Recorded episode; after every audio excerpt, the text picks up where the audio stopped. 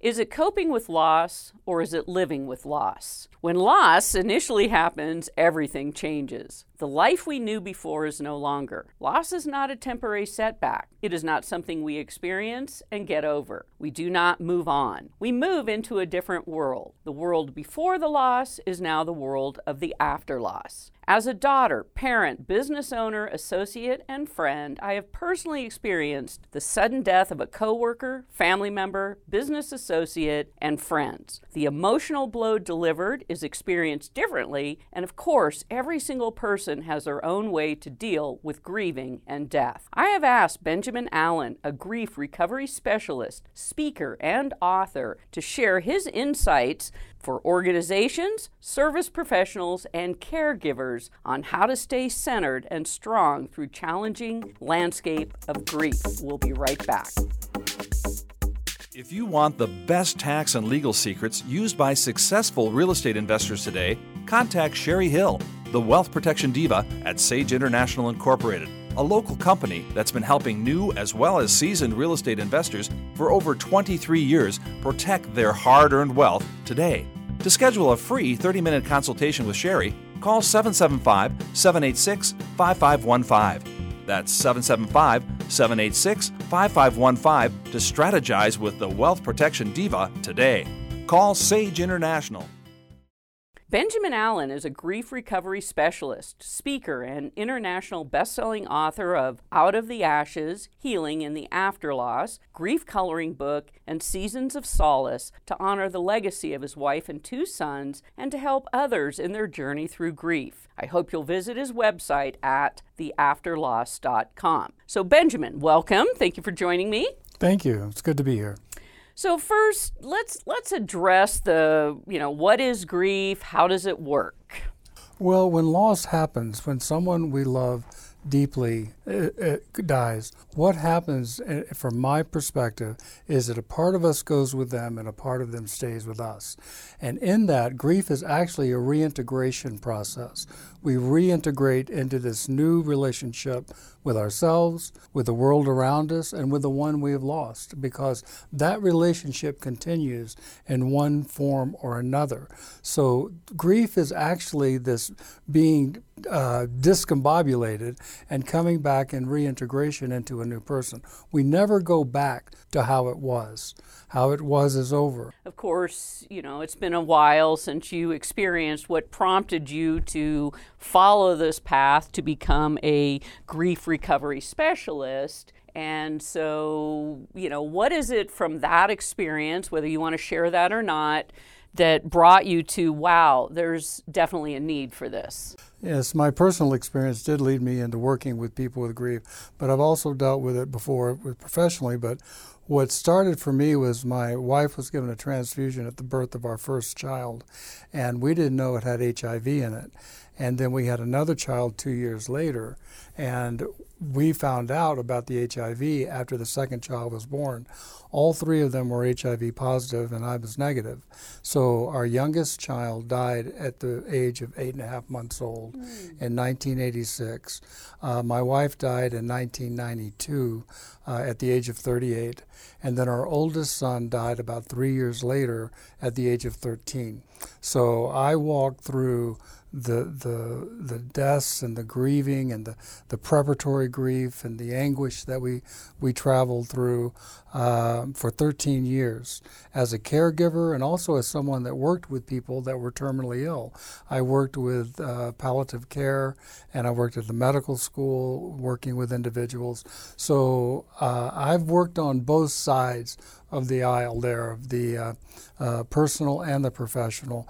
And that's where I found that reintegration process and what happens to us as we go through this and what happens to caregivers. How do we stay sustainable and working at the same time we're dealing with the personal devastation? And so uh, I've also had my mother die and both of my brothers in, in the consequent years, uh, one last recently, a mm-hmm. couple of years ago. And one one loss brings up all losses. There's no isolation in loss. And so there is this moving through and addressing it. And what I encourage people to do is to lean into everything. And everyone grieves differently. It's a unique experience.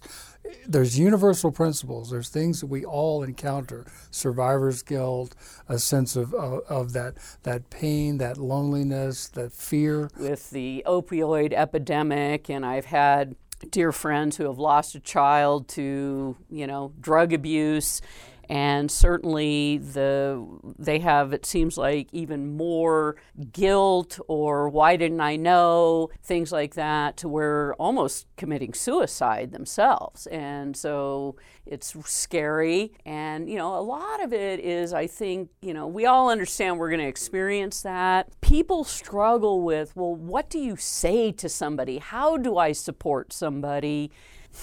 Well, how we do that is, you know, it's one of the things that I always say is that the people that have not experienced great loss don't know what to say.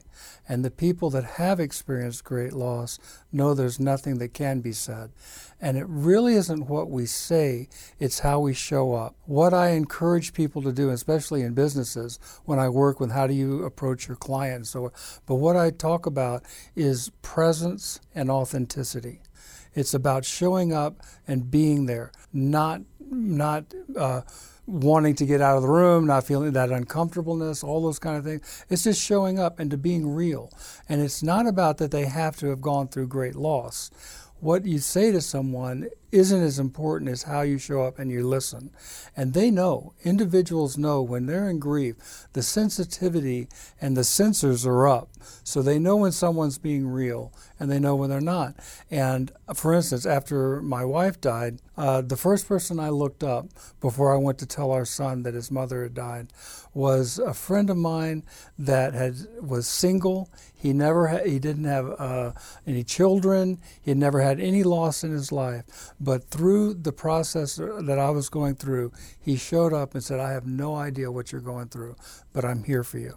I went and had coffee with him. I looked him up before I went to tell our son because that's the kind of people that I needed in my life. And that's what we can be for others is that presence and authenticity is what really it's not what we say, it's how we show up. Well, one of the things that was pointed out to me is a lot of times, you know, when the uh, loss is first incurred, of course, there's tons and tons of people and but then as time marches on, we're 7 months, 9 months, a year, and pretty soon no one's showing up. Right. So people experience the loneliness. And so, as a caregiver or a family member, how do you tell people you, you need to keep showing up? Or yeah, it, yeah. it depends on the individual. Mm-hmm. We, we need to find when we're in grief safe people people that, and there's some are some are safe and some aren't. Some can be there and some can't. And and I work with people and discerning who they are, but also finding a sense of acceptance for those that can't show up and not to carry that kind of anger and bitterness. But you're right about that. I, I always describe it as there's a shelf life to grief, is that when and after the funeral, the people go home. Now this is why I started the I coined the phrase the after loss because the after loss is a different terrain. It's a subterranean landscape that where an individual that is going through great grief is disconnected to that surface world that they used to live in. And what healing is is is not getting over a, a, a, loss. Healing is actually moving through to where this world of the after loss can find uh, cohesion and resurface with the world around us. I will always miss my family. I will always love them. I will always grieve them. But I will. All, I can at, at this point in the healing is not about getting over the pain. Healing is about finding peace within the pain, within the loss. That's what healing truly is. So the after loss, the, the goal of working with an individual in, in grief is they're actually living in loss is to find a way to blend and to weave back in to the surface elements that that element of loss. So that you can continue to live absolutely. and find happiness absolutely. and adventure. Absolutely. And yet it's you know really about making sure that you know it's it's your mental health. Mm-hmm. Physical emotional spiritual and that you don't have to not live because your family, friends, parents are not. Exactly, and that's and and you can live with the loss and live with the pain. There, there's always going to be a cyclical nature to the grieving because there's birthdays, there's the anniversary of the deaths, there's all these different elements that are going to bring up that connection. And what that's why I'm talking about that reintegration with the person that we've lost. I'm still I feel still in relationship with with the ones I've lost. It's a different relationship, but it doesn't end. It evolves. When I grieve, I grieve not for a child of 13 that died. I grieve for a child would be my child at 33. You know, I grieve that I'm never going to be a grandparent. I grieve it's, that is a continuation. It doesn't stop. It's not.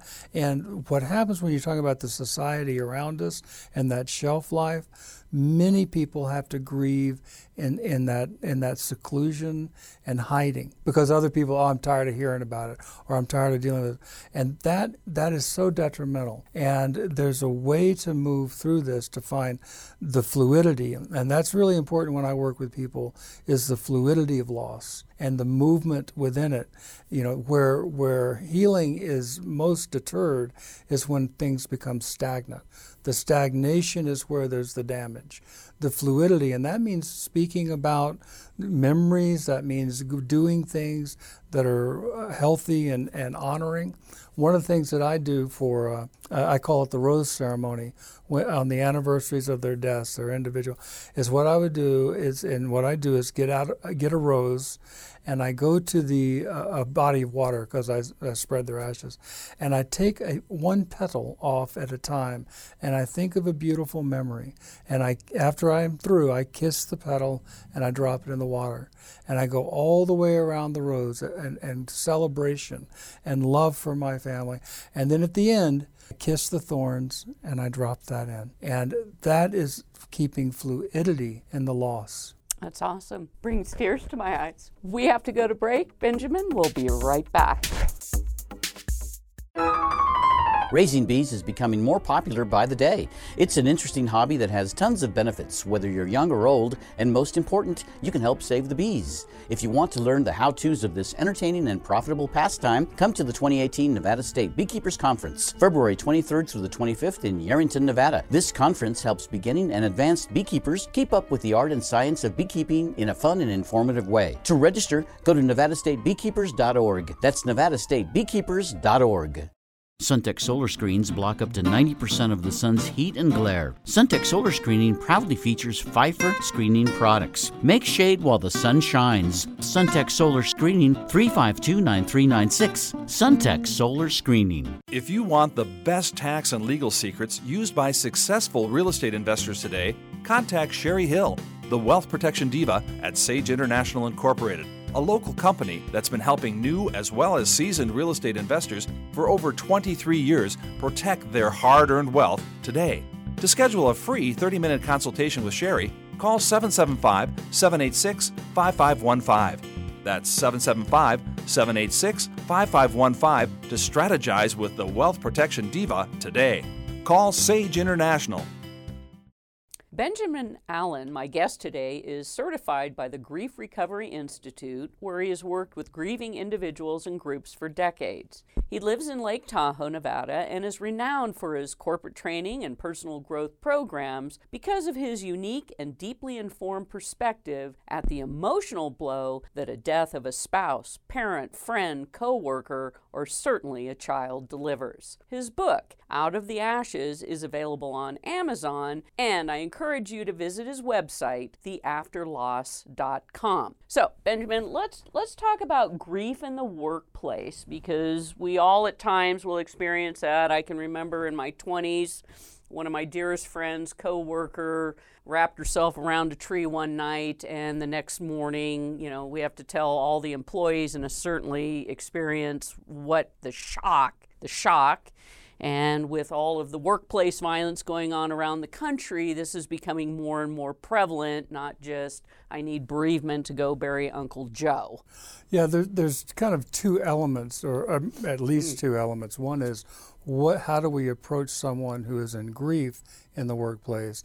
And the other is if someone is in individual is in grief, how do they work in the workplace? So those two elements are uh, something we can address at the moment. Mm-hmm. But it, uh, the first being the how to how the workplace approaches someone that's living in loss or has experienced loss collectively it's important to have a sense of expression for that loss.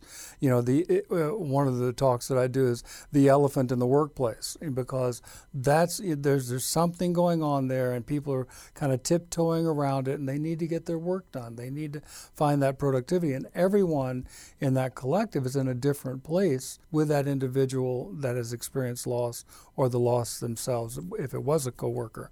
Some may have been close, some may have just known them, you know, mm-hmm. briefly. And so, but to have some type of expression, external expression of, of, of uh, uh, addressing it is important. Also, there's a sense of moving on, getting back to work, finding that sense of, of, of and that's where the, the, the issue where they talk about moving on, that's where it can be helpful as well as detrimental. If, if and to move in that kind of sensitivity in the workplace to just monitor how's it going, how's the how's the productivity going, are we back into this?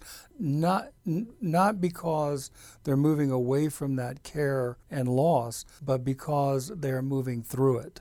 So if there needs to be some kind of collective of addressing it, depends on the magnitude, or it's just something that needs to be in a, in a simple expression. So that's that's one element on the. Uh, well, are you finding that more and more organizations are maybe reaching out to you for would it be sensitivity training right. or?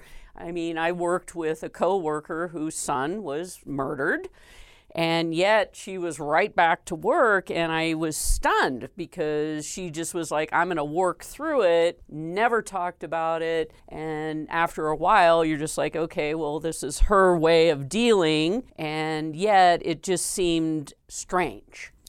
Uh, yes, and yet it is the individual, like I mentioned earlier. We have universal principles, universal things that we encounter but they're all encountered in a unique way. And some people are like that. They just want to, you know, power through it. Other people need some time. Other people need, a, you know, there's a rhythm right. to it. So it really is addressing it on an individual basis. And as for working with with uh, companies and individuals, the sensitivity training there is there is a need for that. Uh, it's better if it's done before it happens, but if there is this ongoing, because then you have that sensitivity training of, of how we deal with loss. It's, it's more than just loss of, of someone we love. Uh, it's loss of uh, uh, a dream, loss of a job, loss. There are a lot of losses that we encounter, and like I said, one loss brings up all losses relationships are the big one. When someone walks in and they're going through a divorce, how do you keep the productivity going? How do you keep, and how do you keep the sensitivity as well and that balance? So. Yeah, and mm-hmm. let's hit on that because I'm personally experienced. You know, I shared before that my dad, you know, he's 88. We're bringing in hospice. He's not ready to let go yet, but I'm trying to deal with because I'm his you know, power of attorney. So I've got to deal with all the paperwork and bringing in all the help, and it is costing me productivity at the workplace. And I am struggling a little bit to balance all of that and then clients are disappointed or you know you promised me x and you're not delivering. And so there's this weirdness is that what i should call it going on right now because I, I have to be there for him yet i have to be there for my clients. And fortunately i have staff but what if you're a one one person operation or a two person operation? Yeah so that that segues into the other side of people that are going through loss and how to keep that productivity. The more we address the loss on a personal level and personal time, the greater the uh, potential for, for productivity and to keep in that sustainability of, of, of the workplace. But that's very important to have that downtime. When I work with people, it's about pacing. It really is about pacing on a daily basis, not waiting for the weekend, not the, and and what is what replenishes and what what takes from the individual. So we look at areas of where there can be replenishment. This one individual owned a company owns a company and. Uh, uh, um, a wealth management company, and he and everyone was looking at him because he had lost his father, and it was very, very deep, wonderful relationship. And we talked about pacing of, of how do you, in a day, get replenished, and sometimes it's get up and take a walk. Sometimes it's to do certain things uh, at night. He did a lot of journaling. There's so many different techniques to keep that pacing and the replenishment going on a daily basis so they can be there. The more self care we have, the more we can care and be show up for others, as either as a caregiver or as, as a coworker. Well, and, and that's kind of the space I'm at. I feel like it's all going out, and I'm not taking care of myself. So now we add into this whole process you know, that's when you're going to get sick, right? Now, all those other decisions that seem to have to be made in 24 hours, right? Because the society doesn't say, we're going to let you grieve for a few days and then you can make the big decisions. No, it really is about the the balance and and also in that self-care and what replenishes. That's what goes first with a caregiver and uh, right now you're you are a caregiver and so that what so what what needs to happen is is finding ways to where there's replenishment and there's a rejuvenation on a daily basis. I'm really strong on this daily basis because I know in my own experience as I was going through that 13 years, my main goal was to go the distance. Says I wanted to be there for my family and go the distance. I still had to work. I was still working at the medical school. I was still doing all these different things, but I had to balance that. And in that balance came the the absolute necessity to take care of myself. And the more I took care of myself, the more I could be there for them.